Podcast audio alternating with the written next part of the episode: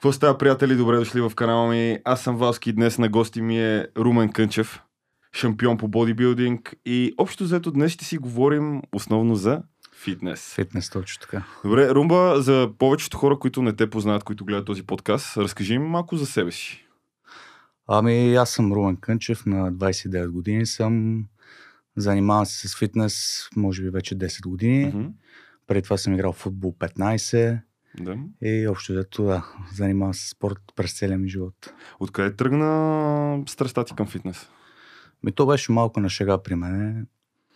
Започнахме да ходим с приятели, трима-четирима човека. Общо взето искахме да качим мускулна маса. Не знаехме нищо за хранене, за такива неща. Ставате батки? Да. И лека по лека вече започвах да на- научавам нови неща, да ги изпробвам и си ми стана страст. Добре, а, тук много от хората ще ме запитат, защото споменах, че си шампион в Англия. Как се случи цялото нещо? Ами аз живях в Англия 3 години. Мгм. Отидох там с ясната цел, че искам да се състезавам. Беше ми трудно, докато стигна до там, но в крайна сметка, да, 2019 станах шампион в категория мъжка физика. Как беше компе... останалите хора, които се състезаха конкуренцията? Ми да ти кажа честно, Имаше ли конкуренцията... конкуренция? Някаква сила. Не мога да кажа, че беше много силна. За моите виждания и критерии имаше едно-две момчета, които така бяха добре сложени, но те бяха млади. Мгм. 20 годишни, така че могат да градат те първа Аз от си. тогава видях снимка, ти беше поснала една във Фейсбук или нещо такова. Човек, искам те поздравя, физиката беше уникална, смисъл наистина беше супер съразмерна, всичко е както трябваше да бъде. Нямаше някакви, примерно, неща да изостават и така нататък. Беше постигнал и много хубав баланс, което, принципно, според мен е много трудно да се постигне. Ами Да, съм такъв човек, който започне нещо, трябва да го направи на всяка цена и да изпипа всеки един детайл. М- не беше лесно. Цялата подготовка не беше лесна със сигурност. Коства ми много и стрес, и безсъние. И тогава работех и на две места. Но общо взето крайният резултат беше удовлетворяващ. Важното е, че накрая си бил щастлив. Да, да. А добре, а кой беше най-трудният ти момент, в смисъл, когато си имал най-много съмнение в себе си и така нататък, най-мрачният момент, както обича да казват хората? Ми, наистина бил, много ми... Извинявай само, че прекъсвам. В който си бил е така на момент вече да се откажеш. В смисъл, предполагам има си такъв момент, защото това, което ми каза е уникално преживяване. Да, липсваше ми това, че бях далеч от близките ми хора. Мгм. Че аз в Англия бях сам, нямах подкрепа от никой. Борах се сам като цяло, но пък това ме държеше. Нали, трябваше да докажа нещо на себе си в крайна сметка. И наистина това беше най-тежкият период. А, да, не, да нямам подкрепа около мен, някой, който ти каже, давай, можеш, натисни още малко. Но всичко е в главата, в крайна сметка. А как се справяше с яденето? Защото наистина за постигнеш така физика, много хора ще кажат, нали, тук зоб до гроб, само с химия става и прочее, прочее. Аз, доколкото те познавам, ти се храниш супер добре, супер изчистено. И беше ли ти трудно с тези работи, нали, с две работи, тренировки и така нататък, да успяваш да си изготвиш хубава храна? Ами беше ми доста трудно, да. Значи ще ти кажа само, че тогава на ден изяждах по около 2 кила бяла риба. С краставица, което не беше особено приятно. А, работил съм и нощни смени в а, клубове, като охрана, което пък тогава, да кажем, на 6 часа смяна имах право да ям половин краставица. Не ме питай как съм се чувствал тогава. Само половин крастец Да. за 6 часа. да, така че не беше лесно. Пак казвам, че не беше лесно, но в крайна сметка си заслужаваш. Накрая вече като сложи медалка, Да, да. позира и накрая те извикаха, нали, Да. че си първи. Това беше емоцията, смисъл, как се, защото според мен това нещо не може да се опише просто с, нали, е така бях щастлив. Защото то реално ти си на, изминал един много дълъг път, докато стигнеш до там. Жертвал си се много, лишавал си се много, трудил си се много. Как се почувства в първи момент, когато ти извикаха името, че си първи? Ми аз в началото не разбрах, че съм първи дори. А, те започнаха да обявяват нали, от седмо до първо място. А, един по един. Аз постоянно си гледах номерчето, защото беше нали, малко мазал в главата ми, не знаех какво става общо взето. И гледах само хората около мен как се отсяват един по един. Накрая останахме топ 3. Имаше едно черно момче с а, прилична физика. Него го сложиха на трето место. Когато останахме двамата, вече знаех, че съм шампион със сигурност, защото това момче за мен не, не изглеждаше добре. М, да, не описувам. Аз реших да се състезавам, но никога не съм а, си поставил за цел да бъда първи, защото това ми беше първо състезание реално.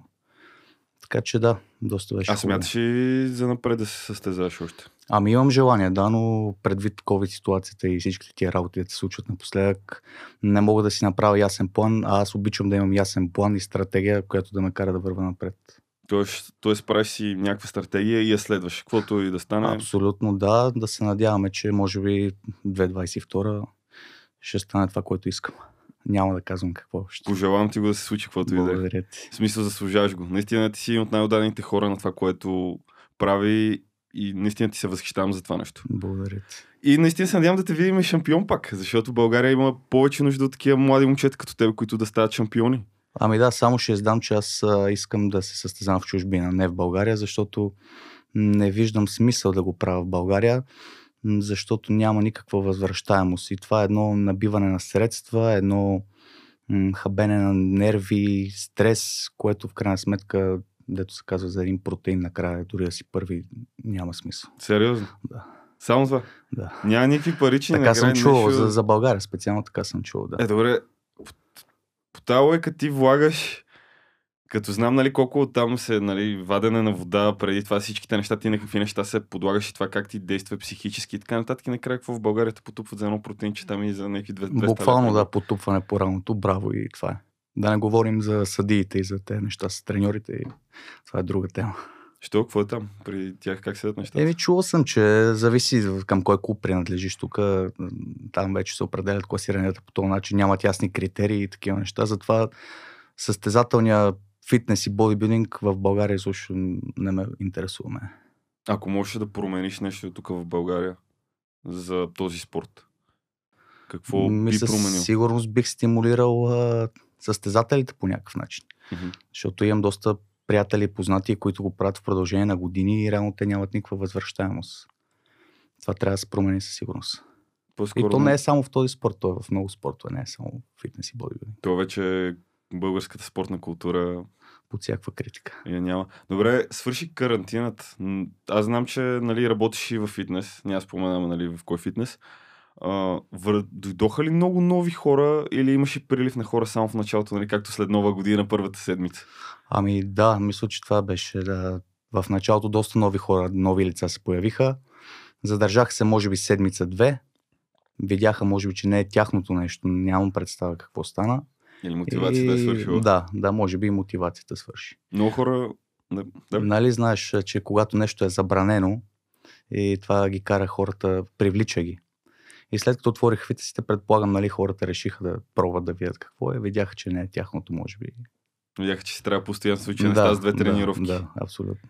Много хора не осъзнават нали, това, което тръгнах да казвам, че фитнеса и като цяло, нали, според мен, бодибилдинга и точно взето всичко нали, в днешния живот е така. Всичко става с постоянство. Абсолютно, да. Не може да очакваш от един път да отидеш и вече да дойде някаква ръка 40, примерно, и мечтата на всички или там 50 или колко е, и някакви да са нацепени батки.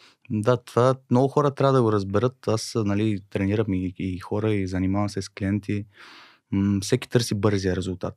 В фитнеса и в други спортове това няма как да стане. Значи всичко е практика с години, тренировки, лишения, м, проба грешка дори, нали, ако така трябва да го наречем.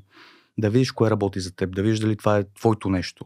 Ако ти хареса, следвай го, но бъди постоянен. Ако не, търси друго нещо, което те прави щастлив. Това е най-важното нещо в живота.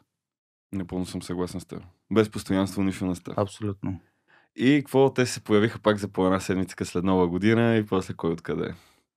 Да, нали, то винаги има такива хора, нали, несериозни, непостоянни, но не може да ги съдим в крайна сметка. Е, да. Всеки, решава Всеки каква му отровата и каква отрова да си взима и Точно от какво да умре.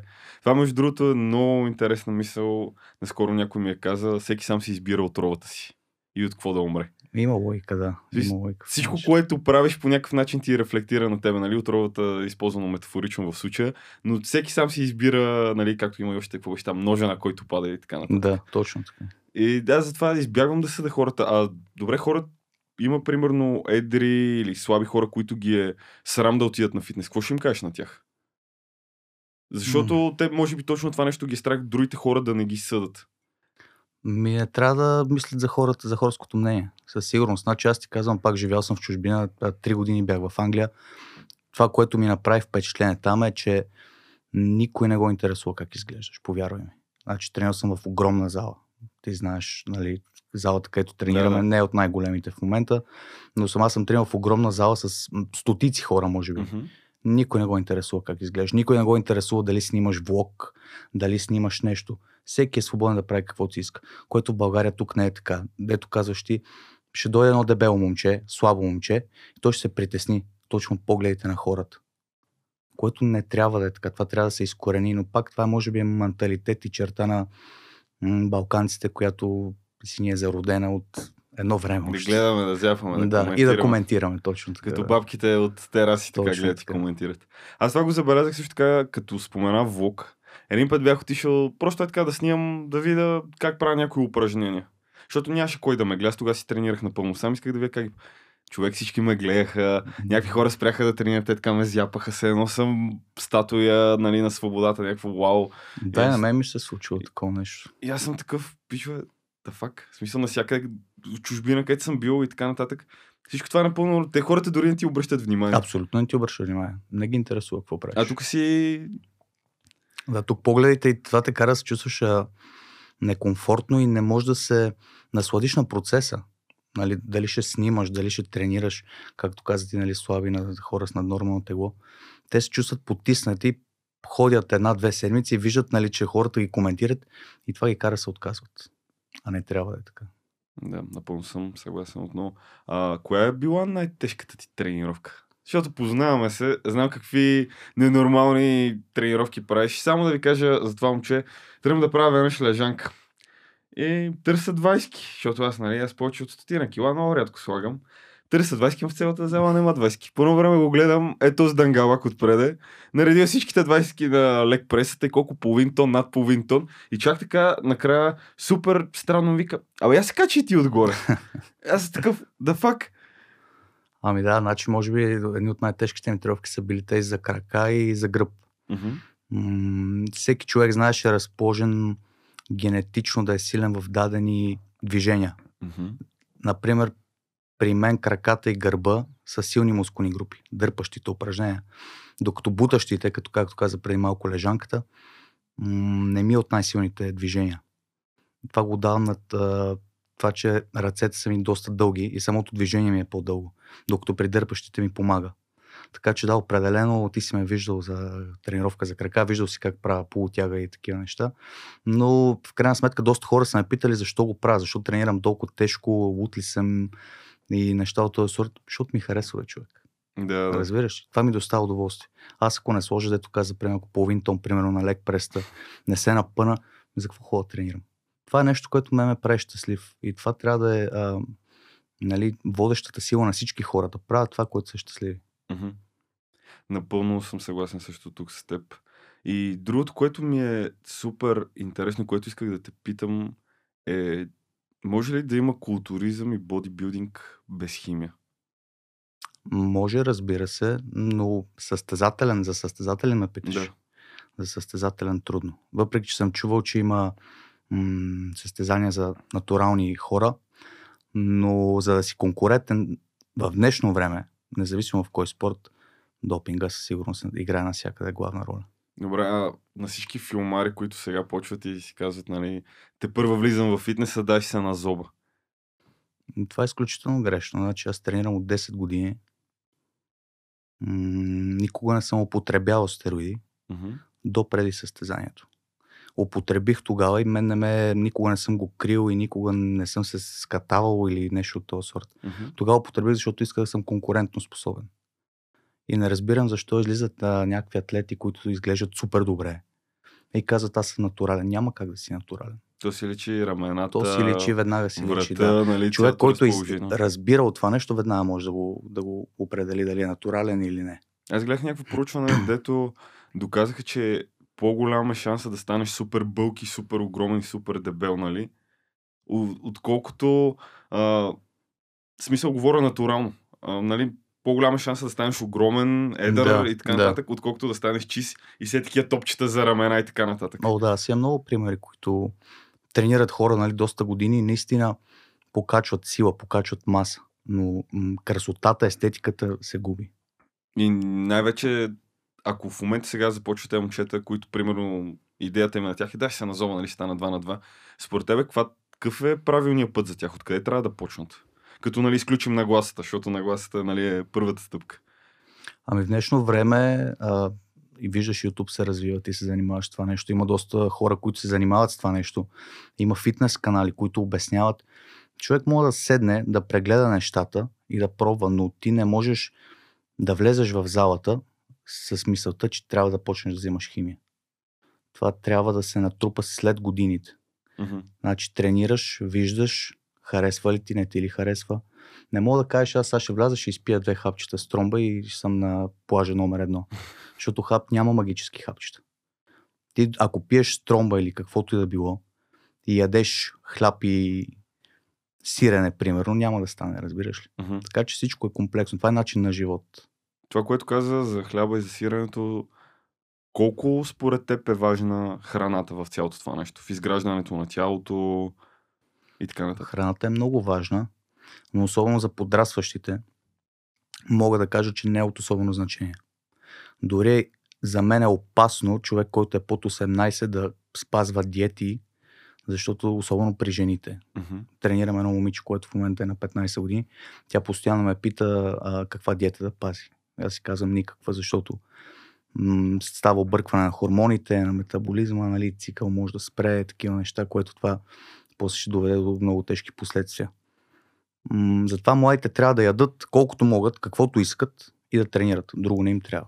Вече след години могат да помислят за други неща. Добре, а вече тези над 18, към кои храни би ги посъветвал да се придържат? Защото знаем, че всички имаме страста към джънк фуда и така нататък. От време на време, като ти се отвори, примерно, я на cheat day, я на нещо такова, отиваме, унищожаваме всичко. В смисъл всичко, каквото видиш. Ами така е по принцип, да. Всеки а, и в забързано ежедневие, всеки гледа да спре на някоя будка, да си вземе баничка, дюнер пица, каквото и да е.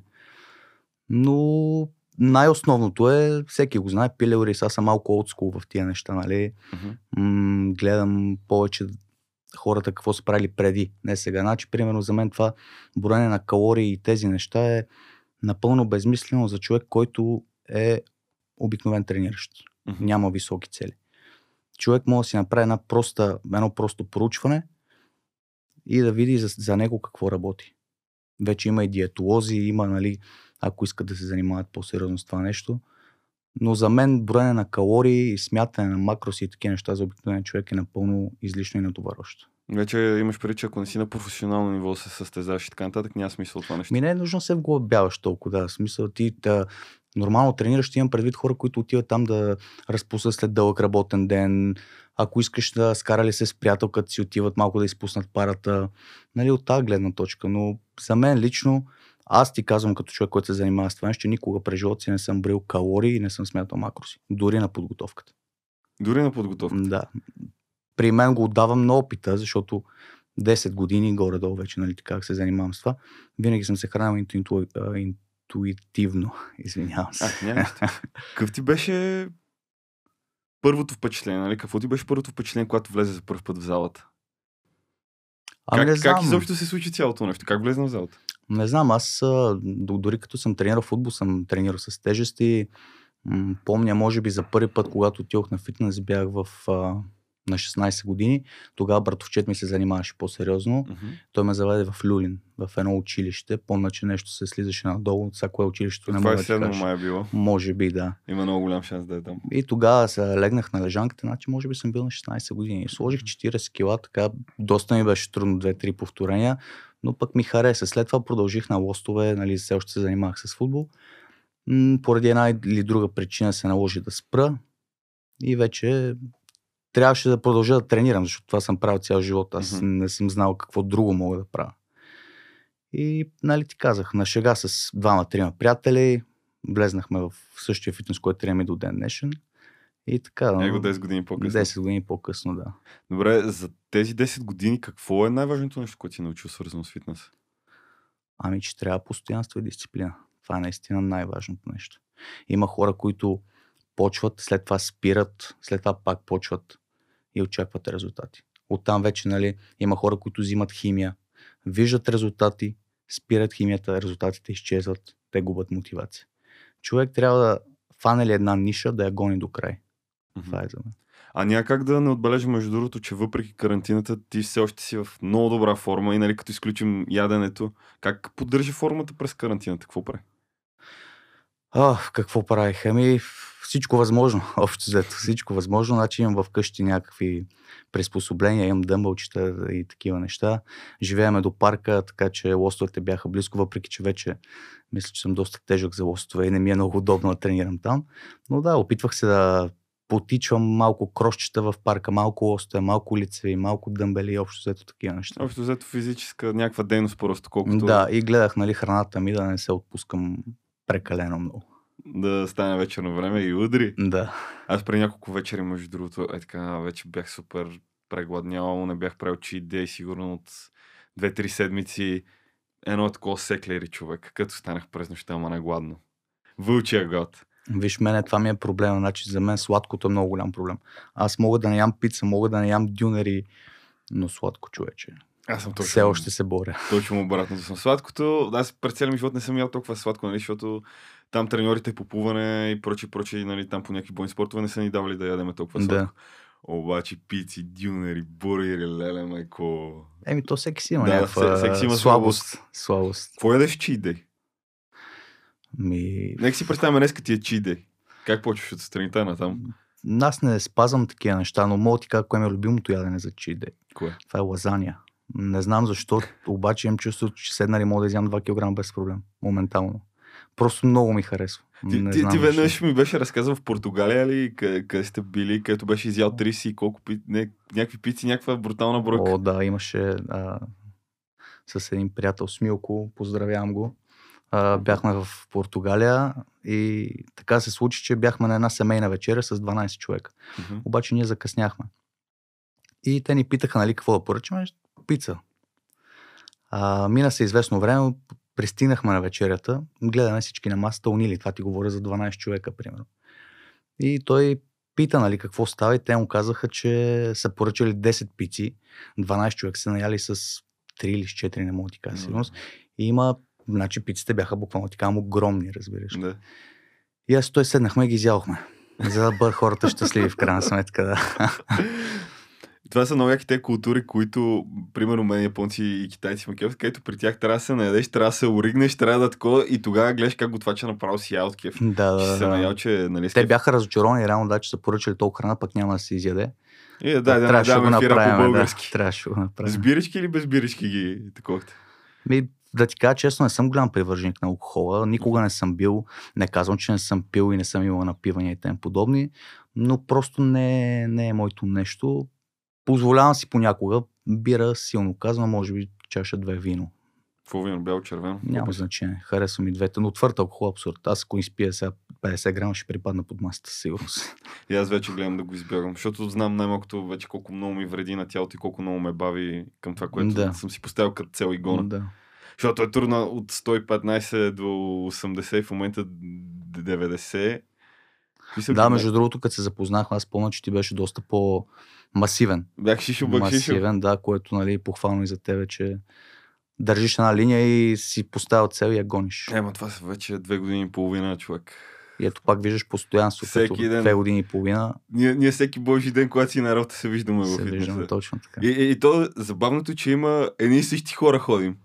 Мисъл, да, да, да. Общо взето ние се знаеме кои сме там. И... То това е интересно, че като влезе някой нов и нали ние сме кой си ти, какво правиш тук, да. да.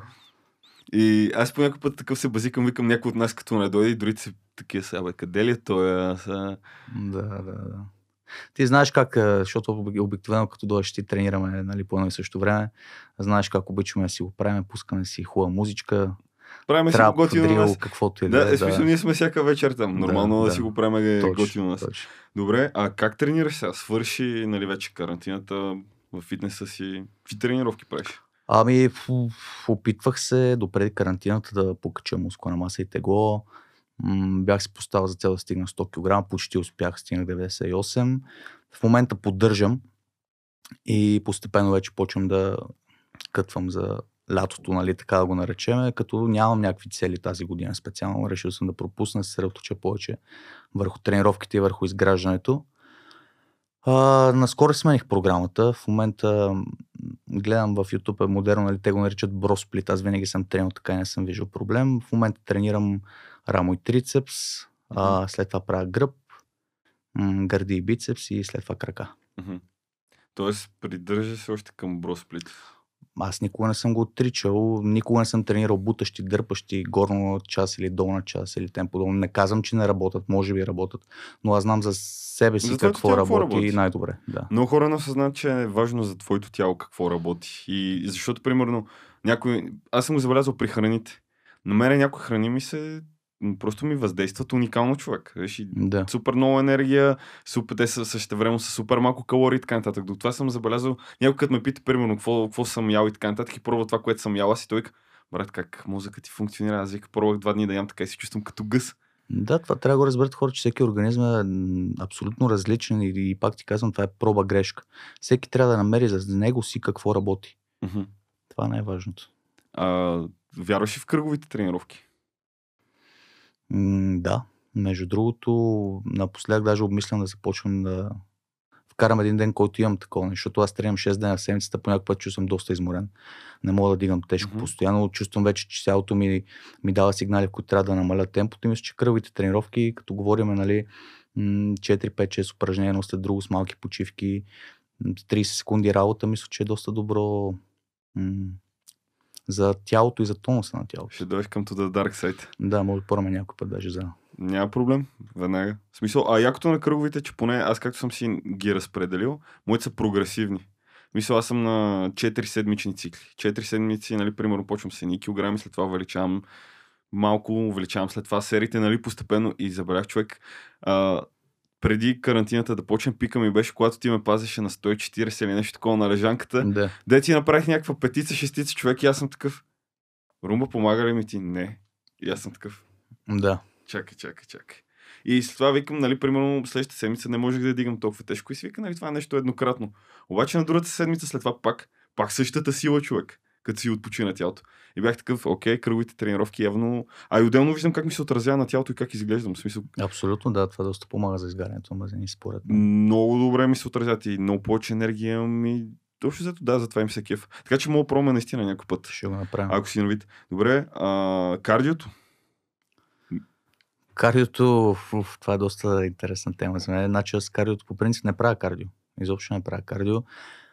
В подготовка, когато съм, естествено, ли, това е важна част, mm-hmm. правя. В момента какво правя като биш футболист, напоследък започнахме да събираме един път седмицата, поритваме, което мисля, че е добро кардио, защото доста се изморявам, доста тичам. И това е да, за кардиото. Не е любимото ми нещо. Отидох да ритам веднъж преди 3 месеца, пардон, два пъти за една седмица. Човек след това през а, пищялите ми направо бях като препариран. О, аз бях така в началото. Даже мога да кажа, че дори сега след футбол на дори не се чувствам ужасно. Но пък като съм на терена ми е забавно. Много готино, да. Да, да. И аз трябва да почна пак да ритам, трябва да си взема и обувки да почна пак. Правиме го, вземте А, а, аз не съм на вашето ниво, момчета. Вие сте... Ние сме бивши футболисти. И да, вие всичките сте бивши футболисти. Аз какво мога да направя? Аз играя с тук кварталните някакви чичковци, батко си, ето мога ги натичам, нали такова. Е, това е хубавото при нас, че поне няма професори и сезнайковци, така че може да си правим кефа.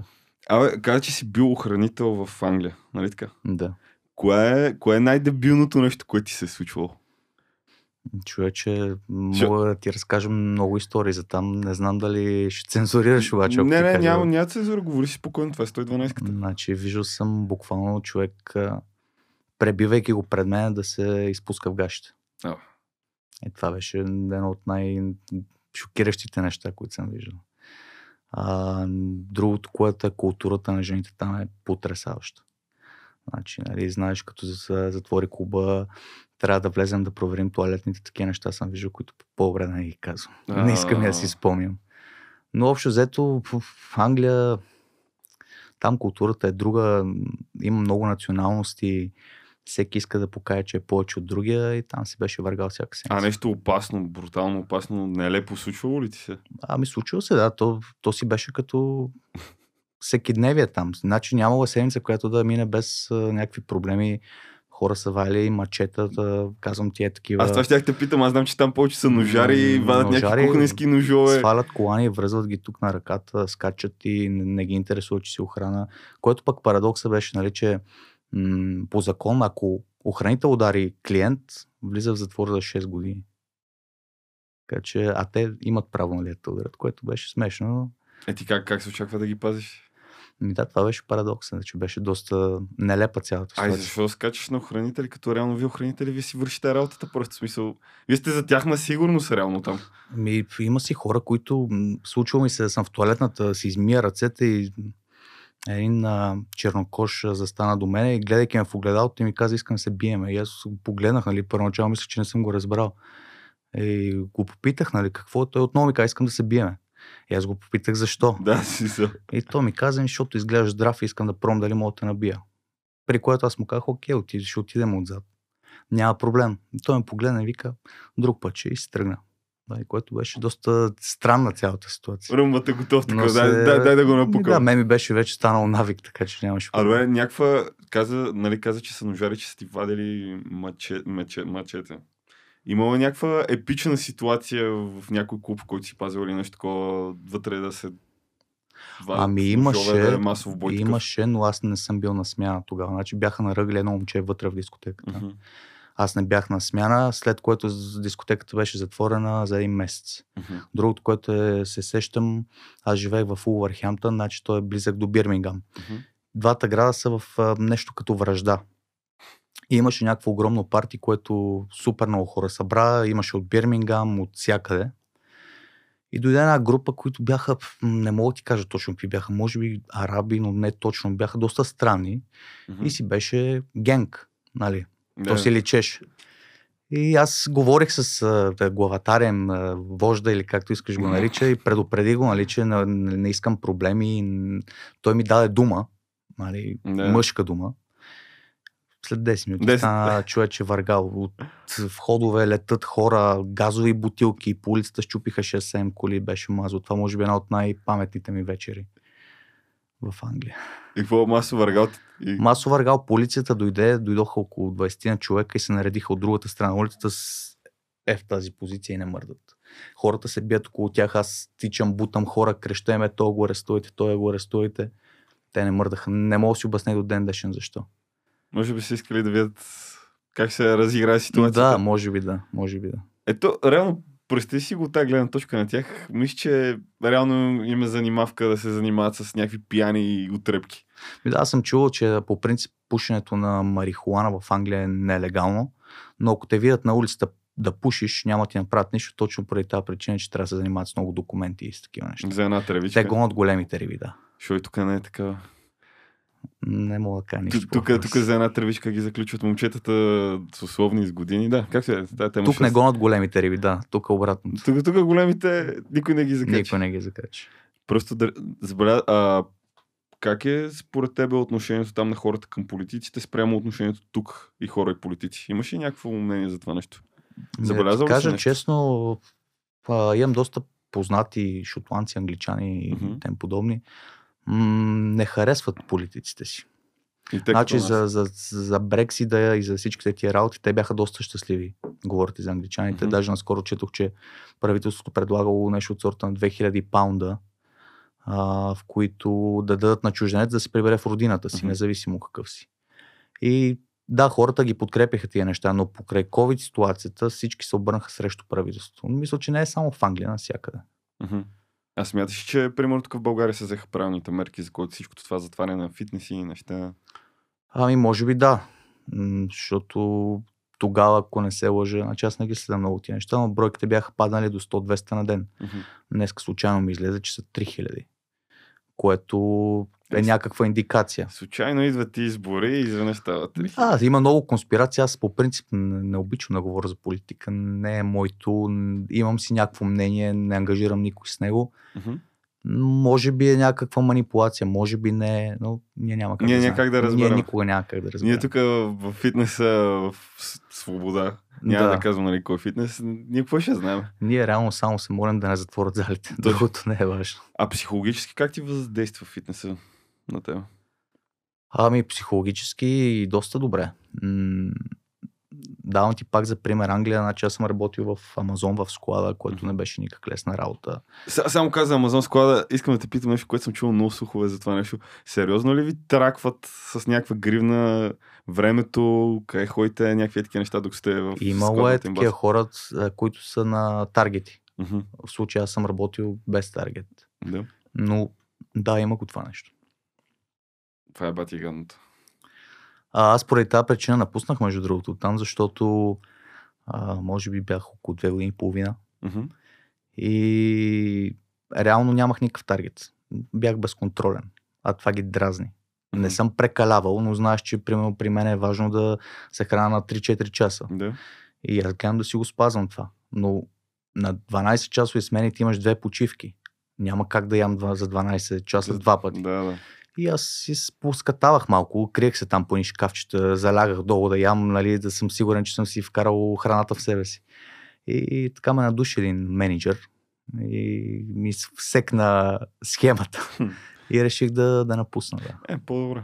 Аз вярвам, че не трябва да контролираш хората чак толкова за да си вършите работата. О, да, там беше като затвор, човеч, за някои хора. Пак ти казвам, значи аз единствената причина, поради която останах толкова дълго време, защото си бях правих каквото исках. Реално. Мгм. Но някои хора се чудех как издържат. Защото това си го представи, това е склад, който е равен, мисля, че на 15 футболни игрища, големи, на 4 етажа. Ех, е. И ти ако работиш като пикър, това е човек, който събира айтъми и такива неща, Да. примерно ако си на първи етаж, някой си поръчва нещо, ти трябва да отидеш на четвърти етаж и имаш две минути за това нещо. Ако не успееш, ще вика менеджера и ти държи сметка, що не си го направил. Съм виждал възрастни хора работят, нали, окей, млади, а възрастните хора се чудех как издържат, човече. Наистина се чудех Да, да, значи митовете, които съм чувал за да, складата на наистина, Амазон са така. наистина е доста гадно. Да. Тежката експлуатация. Да. Е, Но пък плащат. Нали? е, да, бе, Това е ама- доброто, но, но въпросът вече е дали си Струва заслужава. ли си, да? Струва ли дали си да се, да продадеш за това нещо? Защото аз, нали ти казвам, значи всички са били на едни пари. Никой не е бил повече или по-малко.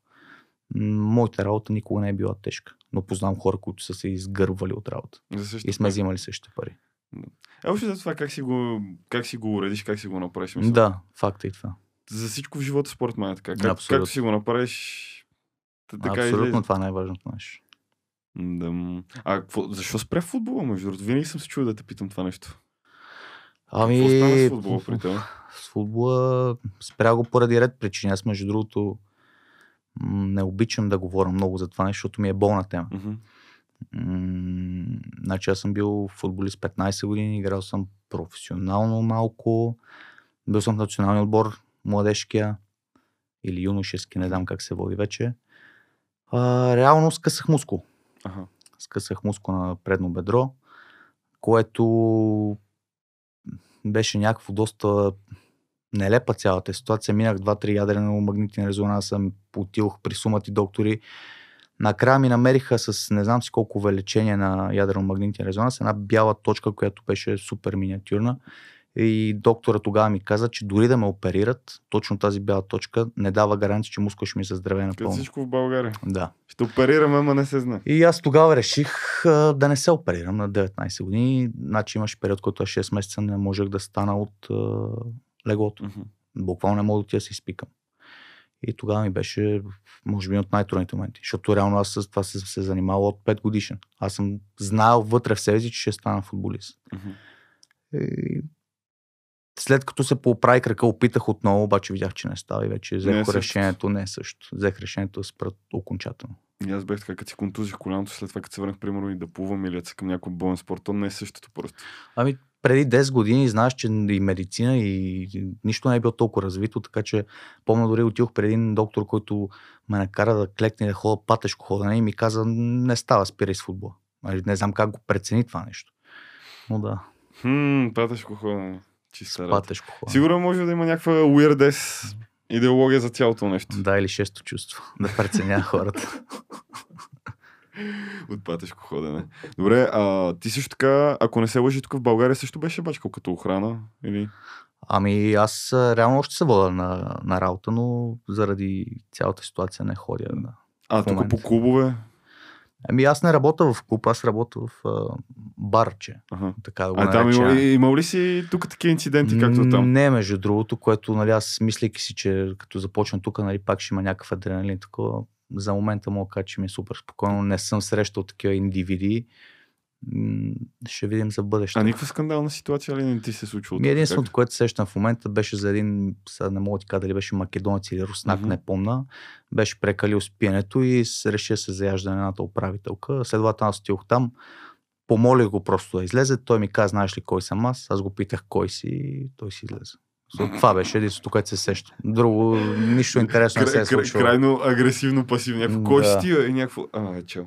Да. И си тръгваш. Но да ти кажа честно, липсва ми адреналина от а, нощите в Англия. От варгалите. Да.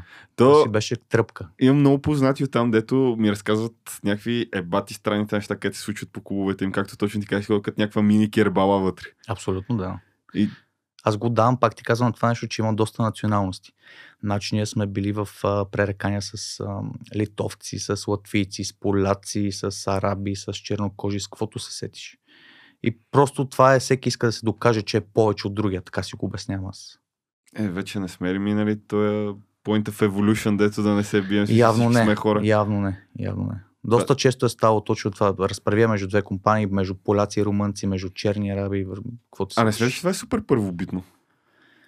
по принцип за мен е боя за да, да набиеш някой, просто да покажеш, че си по-силен, е това избиване на комплекси. Нали? Значи, аз не, не мога да кажа за себе си, че обичам да се бия, просто ми се налагало в а, работата. Когато се, се налага, го правя. Но не съм фен на това. Няма да изляза на улицата да набия някой да му покажа, че съм силен. За, Разбираш. за това, където разказваш в Англия, там 100% ти се налагало да напукаш някой в някакъв момент, защото те Доста и мен са ме напуквали. е много ясно смисъл. То... Боя си е двустранен процес. Не мога да си винаги победител. Да, Да. Не мога да си винаги А, победител. добре, какъв ти е най-скандалният бой, примерно, който си е случил там? Който, примерно, ти си наложил се да шляпаш някой. Мога ти кажа, значи спомням си за две ситуации. Първата беше първата ми вечер. Първата вече. Да. Те ми дават едно радио и ми казват, нали, качваш се горе. Аз познавах дискотеката, Мгм. ходил съм преди, знам, че горе стават най-много варгали. И първия ден- Да, дават ми едно радио и ми казват, ако има нещо, а, казваш код червено, ние ще дойдем. Викам, добре. Отидох, поседях там, мина известно време и изведнъж гледам в центъра на Дансика става някакво брутално меле. Питай ме дали съм мислил за радиото. Да. Мене са съкъла ми адреналин. Да. Фърлям радиото и влизам в боя. И почвам аз да ги разбутвам наляво, надясно, нали. Следващия момент идват охраните, разтървахме ги, както и да е. В крайна сметка слизам долу и вече един колега ме гледа и вика, кой го направи, кой го направи, добре ли си? И аз го гледам и викам, «Ма, добре съм, какво? Носът ти, носът ти, при който аз правя така, цялата ми ръка в кръв. Някой ми беше разбил носа, но не съм разбрал и как. Адреналин? Да, абсолютно. Другата скандална ситуация м- беше някакво VIP парти и ме сложиха да паза VIP ложата. Мгм. Значи казвам ти, тия мъжаги там, аз се чувствах като бебе. Как да ги Значи- опазиш? Два метра мъжаги, м- назобани до безобразие. Аз се чувствах като малко дете, буквално ти казвам. Те си бяха приятели. И аз само съм застанал отпред, те завесите тръпнали, никой не знае какво правят вътре. И аз само викам, моля се, нали, да няма проблеми. При което минава известно време, чувам някакви женски писъци, обръщам се и виждам как един държи стол и удра другия в главата, при което кръвта стига до тавана, разбираш. Значи беше нещо брутално. Той като във филмите. Да. В следващия момент виждам двамата ми колеги, които бяха горе с мен да бягат. Те избягаха. И останах сам. Седейки там, гледам тях, гледам себе си, нямам подкрепа, нямам нищо. Викам, що се занимавам с глупости? Знаеш какво направих? Дръпнах се две крачки и сега ги гледам как се бият. се, още да се набият. Да. След това дойде един друг колега. М- опитахме се да направим нещо, но най-фрапантното тогава се появи едно момче. Той не беше в дискотеката, не знам откъде дойде. Няма го забравя, беше на входа точно, Мгм. откъдето се влиза. Аз го гледах, той си сложи маска и извади пистолет. И тръгна това, значи, доколкото после разбрах, това са били някакви там нарко, Ага. да, изпълнения. Но в крайна сметка не гръмна с този пистолет. Тръгна явно да сплаши някой, не знам. Мгм. И цялото нещо се размина с хиляда неща, които се случиха преди това, но в крайна сметка нямаше някакви огромни последици. Това си е направо като във филма. Това си беше, да, беше си филм наистина. Аз, аз не мога да си представя, в такава ситуация нямам идея какво ще направя, ако трябва да се случи. Не- Невероятно ще направя това, което си имам направил, ти просто ще се дръпне. и- Абсолютно, ти имаш два варианта реално. Да се дръпнеш на страни и да чакаш някой да дойде, защото аз просто нали, говорих с шефа ми как е възможно охранители човек да избягат. Мен това им беше супер нелепо. И другия вариант е да скочиш и вече там не знаеш какво ще стане, Е, защото ти- ти, ти тия хора не знаеш какво ще извадят. Ос- Особено ти, както ми кажа, че ти се чувствал като малко детенце. Да, и тях. доста често ми казваха да ходя на работа с бронежилетка.